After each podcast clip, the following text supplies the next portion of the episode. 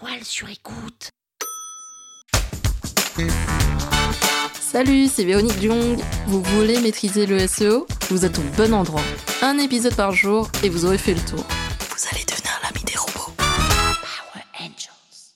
Alors, en référencement naturel ou en S E O, lorsqu'on parle de la balise Strong, cela désigne tout simplement la mise en gras de certains mots au sein d'une page web. Parce qu'en fait, le strong, comme son nom anglais l'indique, ça veut dire puissance. Et en mettant des mots-clés en strong, visuellement, l'internaute voit ces mots-clés en gras. Et donc, on a mis l'accent en fait sur ces mots-clés et ça indique au moteur de recherche que ces termes sont plus importants que les autres qui se trouvent au sein de la page. Même si c'est du détail, la balise strong est importante pour vraiment mettre en avant certaines informations. Et c'est pour ça que je vous recommande vivement de le faire quand vous avez des mots-clés hyper importants sur lesquels bah, vous souhaitez remonter et faire figurer votre site web parmi les résultats de recherche. La balise strong est donc un élément assez important en référencement naturel, même si on peut penser que c'est du détail, que c'est un peu dépassé. Mine de rien, ça permet de mettre en avant des informations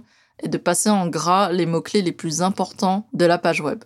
Et grâce à cette mise en forme, la page web peut remonter au top sur certains mots-clés très spécifiques et donc être assez visible sur des requêtes plus spécifiques, mais peut-être aussi plus qualitatives pour un internaute qui a une intention de recherche plus avancée.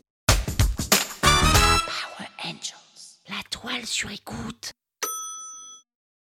Cet épisode vous a plu?